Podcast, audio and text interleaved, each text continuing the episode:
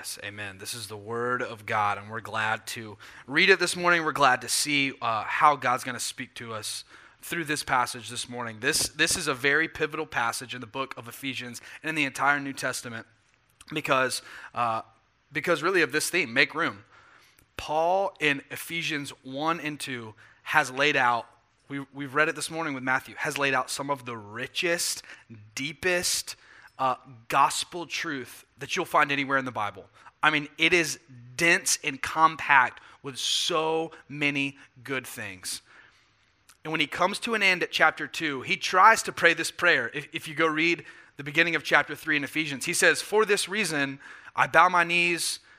Now, you know what I've done, right? You know how God's called. And he kind of goes off on this tangent talking about his ministry that God's called him to. But then he comes back and he finishes this prayer.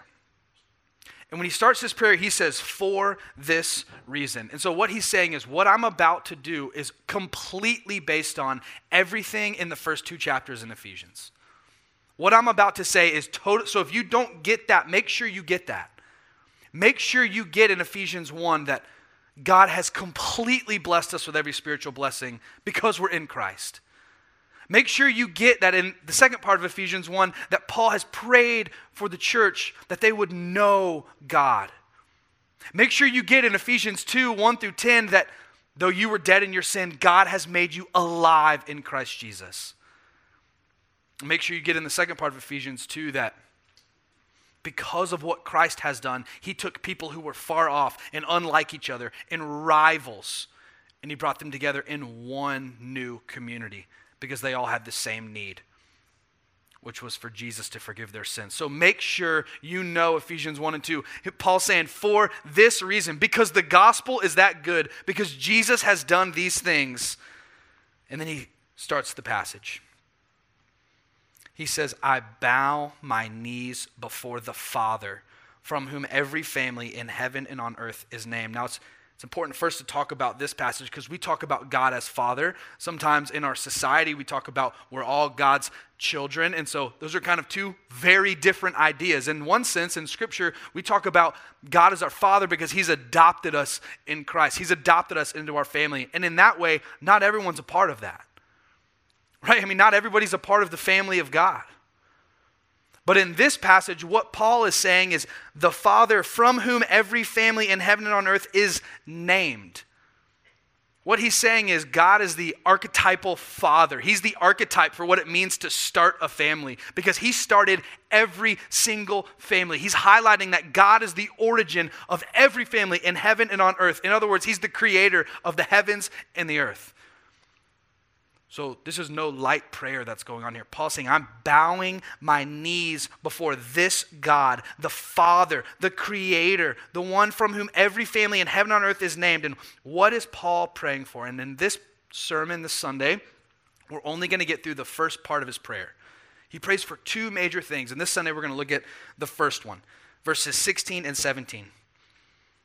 And we're going to break it down part by part because, like I said, this is very dense and rich, and I'm excited to see how this prayer impacts us. And the theme of this sermon, and I think what Paul would say, is make Christ the center of your life.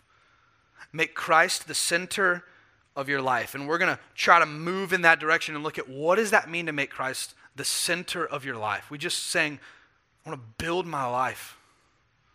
Build my life on your name. What does it mean to make Christ the center of your life? I first want to acknowledge that this is probably not an odd challenge to hear in church, right? Right? Like, hey, your life should be centered on Jesus. You should love Jesus. This should be all about Jesus. Let's praise Jesus. Like, that's not an odd request to hear in church. But I think sometimes we do a disservice by moving so quickly past that that we actually don't talk about how hard that is. And that's exactly what this passage is highlighting. Remember that this is not Paul writing to the Ephesians saying, I want to command you, make Christ the center. I want to command you, get ready for Christ. I mean, he's not, in, in a lot of ways, he's actually not saying make room. What he's saying is, you can't make room, so I'm praying to God that he'll empower the room in your heart. Remember, this is a prayer. This is not a challenge. This is not a command. This is not a matter of obedience or disobedience. This is a matter of Paul saying, what I'm about to say to you is so massive, is so impossible for you, is so big, you actually can't do it on your own. So I'm going to pray this for you. So I think in the church, while we say often, make Christ the center of your life, what we need to follow that up with is, and that's extremely difficult, so we better make sure we're doing it the right way, or we'll never make any headway in that command. It is good that we make Christ the center of our life, and I think Paul's going to show us how in the world we do that. So as we take little by little chunks of this text, let's look at verse sixteen. He's saying he's bowing his knees before the Father. Verse sixteen, that according to the riches of his glory, according to the riches of his glory. When Paul says according to, what Paul's getting at is he's saying this is the supply that I'm basing this prayer off of. I'm about to make a request, but before I make the request, I want you to know why, who I'm basing this request on. What's the bank account I'm drawing from to make this kind of request? And he's appealing to the riches of God's glory. So he's saying, I'm praying that you're going to be strengthened according to the riches of his glory. So here's the, the comparison. Hopefully we can put this in twenty-first century language. He's not saying, here's a bank account and I want you to give out of that bank account. So God, you have a million riches and I want you to give a thousand of them to us. He's actually saying, to the same measure that you have riches of glory, I want you to use that same measure in giving us strength. So that begs the question, right? What is, what are the riches of God's glory? It's infinite, boundless, limitless glory. This is the self-existent God. He's never not existed. He created everything by the word of, I mean, this is the boundless, limitless, infinite God. His glory, his goodness, his beauty is infinite. And Paul is saying, I know that. And to that same measure, I want you to answer this prayer request for me. That ought to allude to us that what Paul is praying for is impossible in our own flesh. So to make Christ the center of your life, we've got to first realize we can't do this thing. We can't do this thing. Paul's praying for supernatural strength that comes from the same measure of the riches of God's glory, limitless, boundless, endless glory. Paul's saying, would you lavish that on us? Would you strengthen us according to that same riches? Because we need it. If we're going to be strengthened so that Christ can dwell in our hearts, we can make Christ the center of our life, we've got to be strengthened with power. And not just any power. Power that comes from the riches of your glory. So this is a supernatural request, and it's, it's coming from the riches of God's glory. And look what he's asking, that he may grant you to be strengthened with power through his Spirit in your inner being so that Christ may dwell in your hearts through faith. I think it's really interesting that he's praying for strength to Christ, for Christ to dwell in our hearts. That doesn't go together for me. It really doesn't, because I, I think if, if I'm trying to let Christ into my life, if I'm trying to make room for Christ in my heart, I actually think, like, I probably don't need to be strong, right? Because if I'm strong, I'm going to start depending on myself. I'm going to start leaning on my wisdom and my, and I'm going to be like, okay, I'm sh- like, I've got some strength here. I don't really need Christ, right? I'm strong. But why does Paul pray for strength? Why does he say, you actually need strength so Christ can dwell in your heart? I think the whole key is where he's praying for our strength. Look at the text. According to the riches of his glory, he may grant you to be strengthened with power through his Spirit, where? In your inner being. That's where this whole battle is fought. The whole battle of whether or not you're going to make Christ the center of your life is fought in your inner being. Now, what does that mean? That's not really like common language today, right? Like chatting with your friends about your inner being. The Bible uses the word heart a lot. And I think that's the idea of what's getting at here. Second Corinthians, we see Paul talk about the inner being versus the outer being. What does that mean? Well, our, our outer being is wasting away. Our outer being, our body is wasting away. It's, it's fate. Death is the end of all of us. There's sickness and there's decay and there's our bodies break down. What Paul says, though our outer being wastes away, our inner being is being renewed day by day. Whoa. So even though it seems like I'm failing, it seems like I'm dying, it seems like I'm being more and more limited, my body's breaking down more and more, there's actually some part of me that's being renewed, and they're on opposite trajectories. Well, it seems like seems like my my seems like my life is going down if I'm only measuring the outward being, my, my body, my mind, my eyes, my memory. Seems like everything's going down. Even at the ripe old age of almost twenty-seven, I feel my body breaking down. I used to play sports, and now it seems like just a couple years later, I've lost my quick first step. Believe it or not, I used to have a quick first step. It's been some years since I've played sports. I feel my body not working the way it used to work even in just five, ten years ago. But while our, our bodies are, are doing this, there's actually a part of our part of who we are, our inner being, that, that can be renewed, that can have an opposite trajectory. And that is where Paul is praying we will be changed. So as we're thinking about this command, as we're thinking about this whole idea of the Christian life, make Christ the center of your life, make Jesus the center of your life, we have to realize, first, that it does not come from our own power, but it comes from supernatural strength from God. Second, we're not talking about changing your behaviors. We're talking about your inner being. We're talking about your heart. We're talking about your heart. What is your heart? It, it's the The Bible uses the term heart, not just like we would think about Valentine's Day and your heart and your love and your emotions, but the Bible talks about heart to talk about the entire seat of your being, the entire source of where all of your thoughts, all of your mind, all of your character, all of your desires flow from your heart. It's your true self. Your heart, think of it like this, is kind of like a compass. And it points all of our actions, all of our decisions, all, all of our plans, all of our reactions, and all of our relationships. Our heart points all those things in the direction of what we most want. So our heart is so much more than just a sentimental love on Valentine's Day. Our heart is actually the core of who we are. It's our inner being. It's the center of our life. It's who you really are. That's your heart.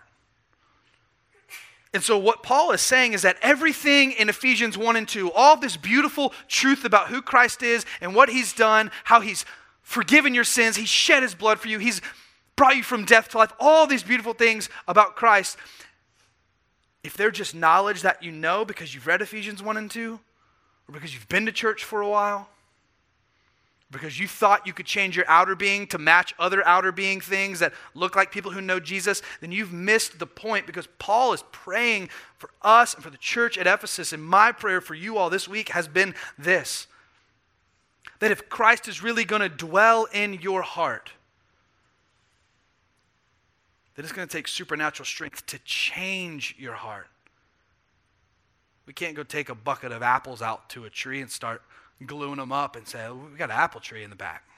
Do you guys know we got an apple tree right here at Shalford? I went and glued all the apples up there this morning. That'd be foolish. And it's just as foolish to try to staple spiritual fruit to our life when we have no root that matches that. It's just as foolish. You're actually gaining nothing by doing that. What Paul is praying for here is that in your heart, you need strength.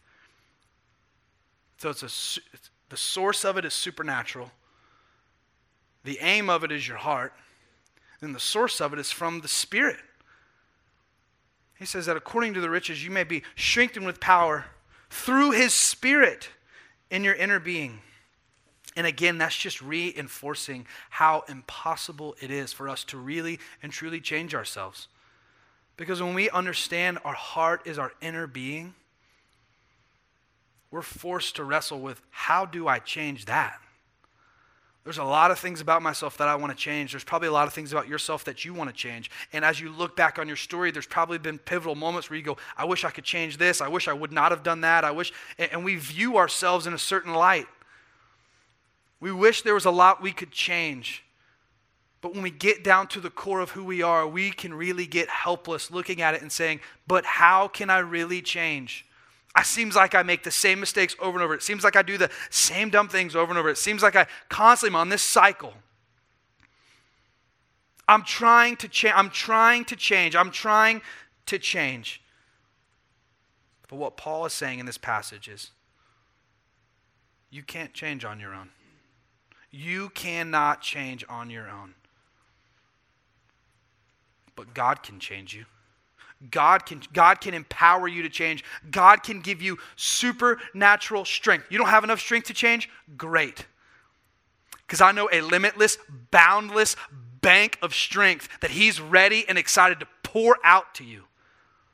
Oh, you think you've changed before? You, you're not interested in just another strategy of change? Well, great. Well, he's not interested in just changing all the outer things of your life either. He wants to get to your core. He wants to get to your identity and change something so integral to you that all this other stuff is going to change just as a byproduct of it. That's what happens when the gospel truly comes into our life. So Paul, in his prayer, he actually just sets up a little bit of how he's getting to his requests. When you get down to the meat of it, he's praying there at the end that Christ would dwell in your hearts. What's the purpose? Christ would dwell in your hearts through faith. What does that mean? The same Christ he's already talked about in Ephesians one and two. He's saying that this Christ would dwell in your hearts through faith. So here's what Paul's praying. That you wouldn't just know about the gospel. That you wouldn't just be able to recite some things about Jesus, or that you wouldn't just have a, a head knowledge of kind of consenting to, yeah, there's probably a God, and yeah, I probably wronged them, but okay, I guess Jesus has set me right. He's also not praying that you would just have a view of the gospel that gives you a ticket for getting out of hell when you die. That's not what the gospel was intended to be. Because Paul is praying that Christ would dwell in your hearts. He's praying that the gospel would change everything about us now. That it would change the core of who you are now. So what does it mean for Christ to dwell in our hearts through faith? What does it mean to make Christ the center of our life? I, I've heard this passage put, the way that word dwell is used, think about a dwelling. It's a home. So this prayer, if you want to put it in some, some common terms, here's the prayer. So that Christ would make his home in your heart. That gives it a good light, doesn't it? For Christ to make his home in your heart. What happens when you make a home?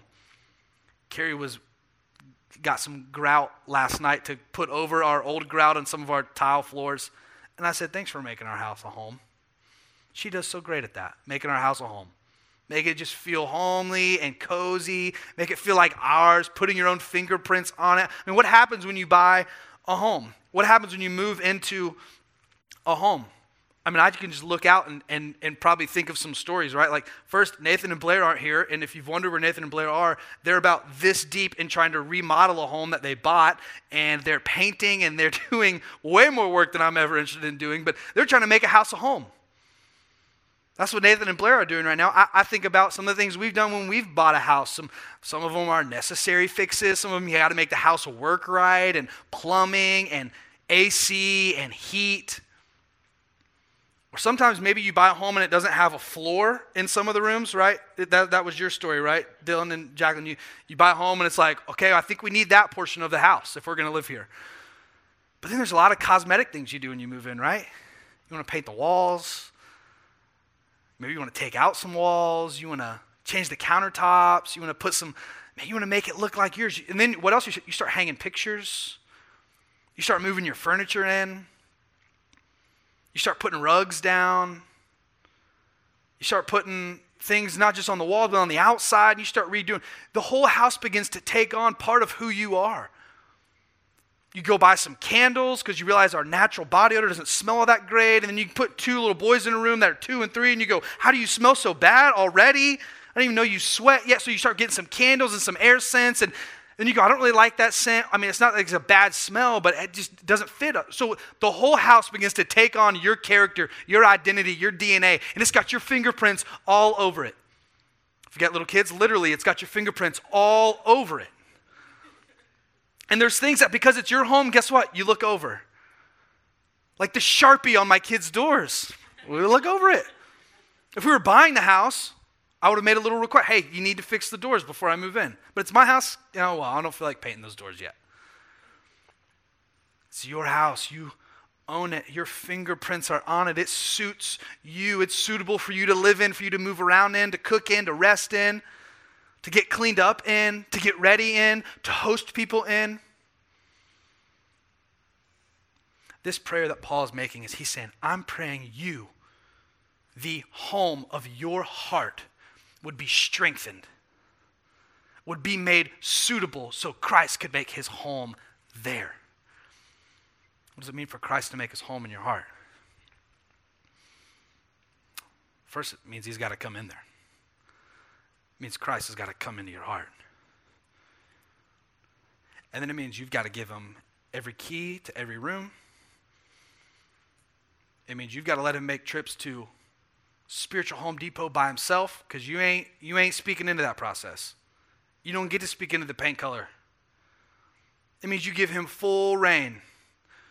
It means you give him full decision-making power, and you say, make this your home. Make the decisions here. You see how shoddy the work is. You see how unstable the foundation is. You see how messed up the windows are. You see where the leaks are. You see the danger of even living in a home like this. Would you move in and make it your own? And then Jesus begins to come into the rooms of your life and change and transform things. He transforms what you think about. He transforms what you love. He transforms your relationships. He transforms the guilt that you feel like you had. And he says, no, no, no, I take it. This is going in boxes, and it's going out to the dump because this guilt doesn't belong here because I'm here. I've taken your guilt away. He takes your shame, and he covers it. Christ moves in, and he makes your heart his home. That's the prayer that we're praying right here, and I couldn't help but think, as we're saying Jesus move in, I'm asking, wait a second, who is Jesus? I, I mean, I know, we, we, we know, right? But do we really know? Like, when Paul says, make Christ at home in your heart. I'm thinking about Ephesians where it says that we have redemption through his blood, the forgiveness of our trespasses in Ephesians one seven. In Ephesians one nineteen through twenty-two, it talks about that the power of God worked in Jesus when he raised him from the dead. I mean, Jesus was dead and he came back to life. That Jesus making his home in your heart. And then after he was raised from the dead, he was exalted to, to the supreme authority over all things. That Jesus, the King over all things, making his home in your heart. Think about Ephesians two where it says, by grace we've been raised up and seated with Christ. And then later on in Ephesians two it says, Jesus reconciled far off people into one new community through the cross. This is the Jesus that Paul is praying will make his home in our heart. So one way to say this is that we never graduate from the gospel. The gospel, when we say gospel, it means good news. We're talking about the good news of who Jesus is and what he did. We never graduate from the gospel. But you have a faulty view, we have a faulty view of the gospel. If you think it's something we touch, we embrace, we're grateful for it, and then we move on and we don't think about Jesus again until we die. And we go, I think I filled that punch card up. I think I got a free pass. You dig through your wallet. Have you ever had one of those like Subway or Smoothie King? And you're like, I used to have one of your rewards cards. I don't know where it's at. But you don't think about it until, oh, I need a free smoothie. Like if, if that's what you think the gospel is, then you've missed the whole point of how powerful Jesus really is to you. We don't graduate from the gospel. It's not a course we take that we get our sins forgiven. And then we realize, hey, I can move on. And now I've got to figure out this life on my own. Or I can live however I want on my own. We don't graduate from the gospel. J D. Greer says it like this. The, the gospel, when you hear gospel, think Jesus, is the diving board and the swimming pool. It's what leads you in, but then it's also what you're swimming in for the rest of your life because we can never move on from Jesus. He is our life. So let's pray together with Paul in Ephesians three. Oh God, according to the riches of your glory, would you grant us to be strengthened with power through your spirit in our inner being for this purpose, that Christ would dwell in our hearts through faith. Has Christ made your heart his home? Is Christ at home in your heart? Have you let him in? Ha- have you given him free rein to change and transform and put his fingerprints all over it, to move things out, to make room in your heart? I mean, does Jesus have the authority in your life to say, hey, all of this has got to go? Because if not, then he's not making his home in your heart. If he doesn't have the authority to say that, then that's not, your heart's not his. And your relationship with Jesus is something other than what the Bible describes. But what the Bible describes, and what we'll talk about next week more, is a love relationship between you and Jesus. Relationship in which he moves in, not as a maid or as a servant, but he moves in as a loving spouse, ready to love you and welcome you, ready to give you grace and mercy. Matthew and I were on our knees this morning in the office praying, God, would you send your Spirit this morning so that, Christ, your home would be in our hearts? Because that's what really matters at Shalford, is that Christ is changing us. It's that Christ is moving things out of our heart, making room in our heart for him and for his purposes. So what does it look like for me to make my heart ready for Jesus? I do think there's something we that Paul's kind of subtly saying we ought to be doing in this passage, because it says, so that Christ may dwell in your hearts through faith. Through faith. How does Christ dwell in your hearts? What's your part in this? Faith, which is a pretty empty, open-handed part, but it's a part nonetheless. Because faith isn't really calling you to do anything or take control or take authority or make this thing happen. Faith is when your hands are open and you're trusting in Jesus. You're turning over control to him. You're asking him, Jesus, will you renovate, renew, revive my heart? You're handing the keys over. You're leaning on him. You're depending on him. And faith is you saying, I can't, but you can.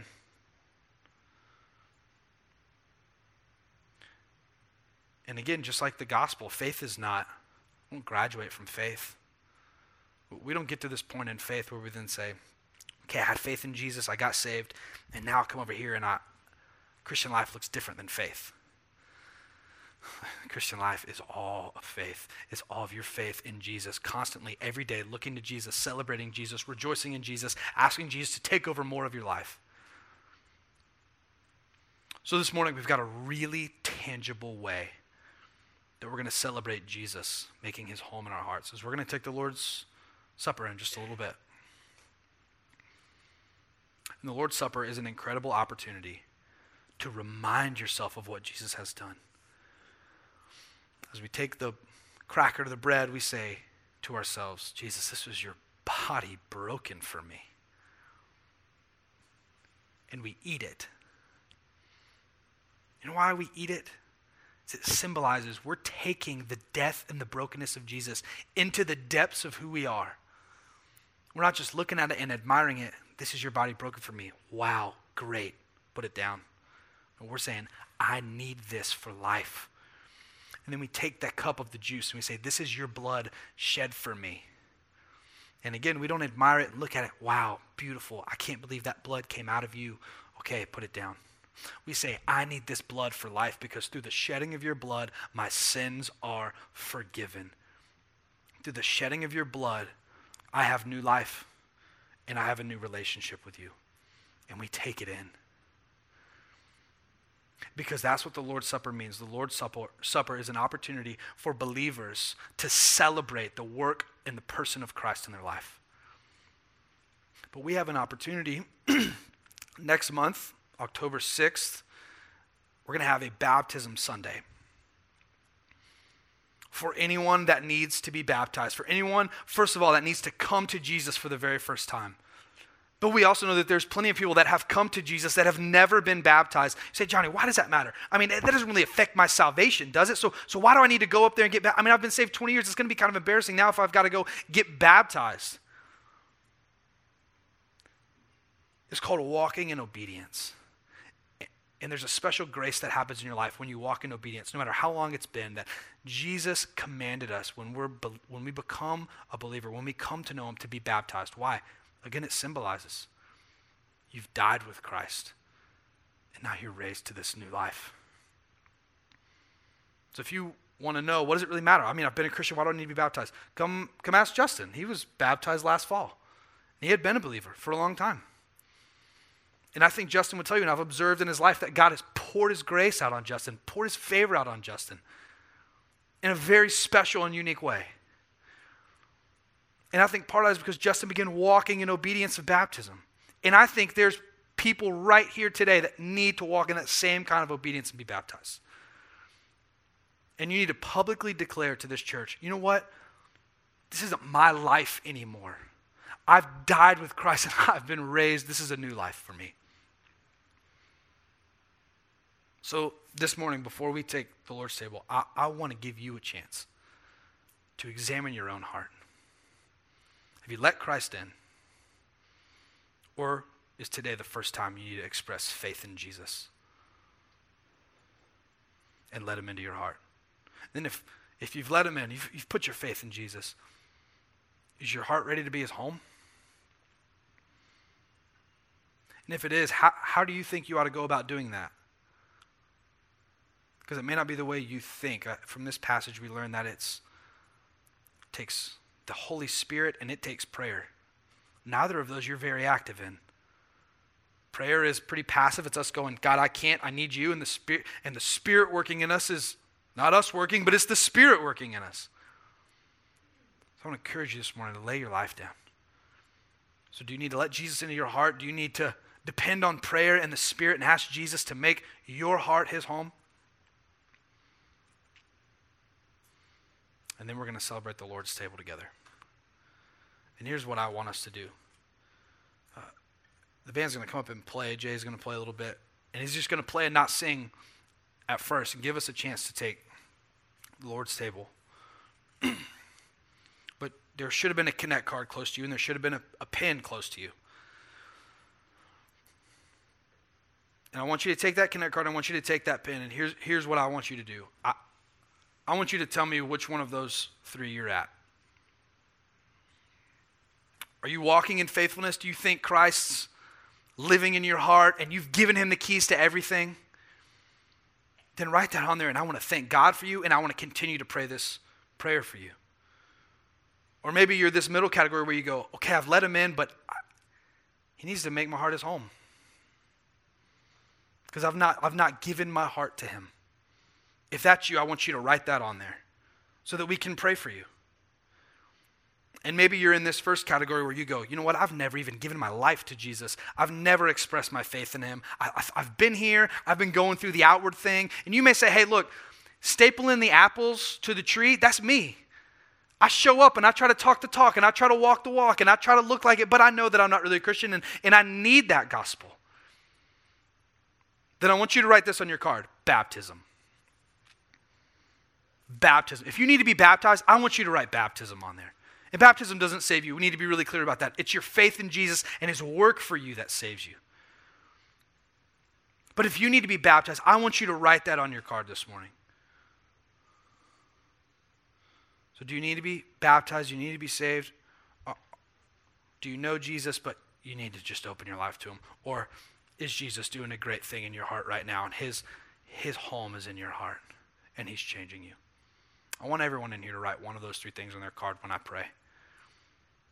And then, Jay, you guys come on up. Let's pray together. Father, we're really thankful for the gospel today because without it, we're in such a mess. But because of it, we're in such an undeservedly good place. And I think about, I think about the mantra of a church I know that says, I'm a complete idiot, but my future's really bright, and anybody can get in on this. God, that's us. We've not figured this thing out. We've not gotten it right. We say with Paul, it's not that I've obtained this. It's not that I've I've got this under control. No, it's that you've been really, really good to us. So thank you. And I pray this morning that for the very first time, some people would realize how good you've been to them. And I pray that you would save people this morning. And if that's you, and if you need to be saved, he, here's what that looks like. It looks like you expressing your faith to Christ in prayer. I can't give you the words to say. I, I can't I can't say repeat after me and give you the formula. There is no formula. Here's the formula. You're a sinner. Christ is a Savior. Tell him that you need him. You're a sinner. Christ is a Savior. Tell him that you need him. God, I pray this morning that you would save some people. I pray that you would wake up us sleepy Christians who don't want to let you into our heart. But, oh, Jesus, I pray that we would see how good it is when you move in, how you are good to us and you want to take over our life for your purposes, and how really we think that might take away our joy. But, Jesus, it gives us more joy than we could ever imagine.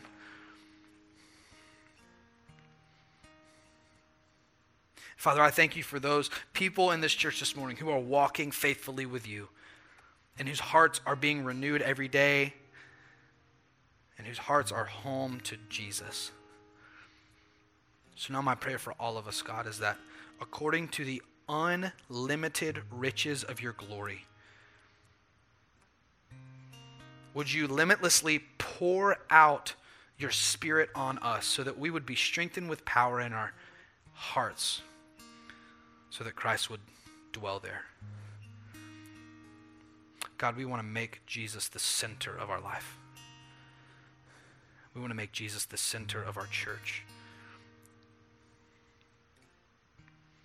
That's all we've got.